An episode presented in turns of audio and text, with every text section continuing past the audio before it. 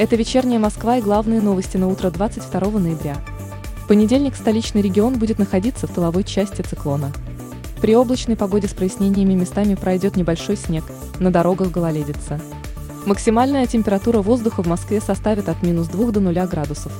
В Подмосковье температура ожидается от 5 градусов мороза до 0. Ветер будет дуть северо-западный со скоростью 5-10 метров в секунду, местами его порывы будут достигать 12-14 метров в секунду. Атмосферное давление в середине дня составит 745 мм ртутного столба. Москва обеспечила более 800 некоммерческих организаций недвижимостью.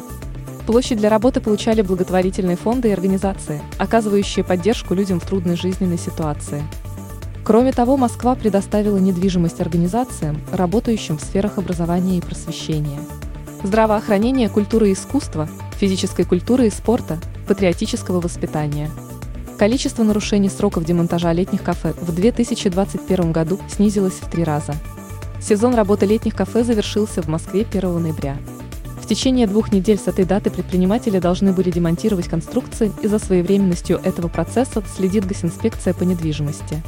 Россияне в возрасте до 24 лет считают, что пенсия на уровне 36 тысяч рублей в месяц является достойной.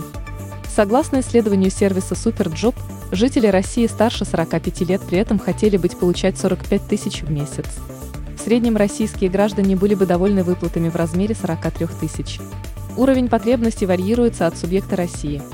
В Москве, например, желаемая пенсия составляет 50 тысяч рублей, а вот жителям Ижевска и Кирова, по их словам, было бы достаточно получать 39 тысяч рублей.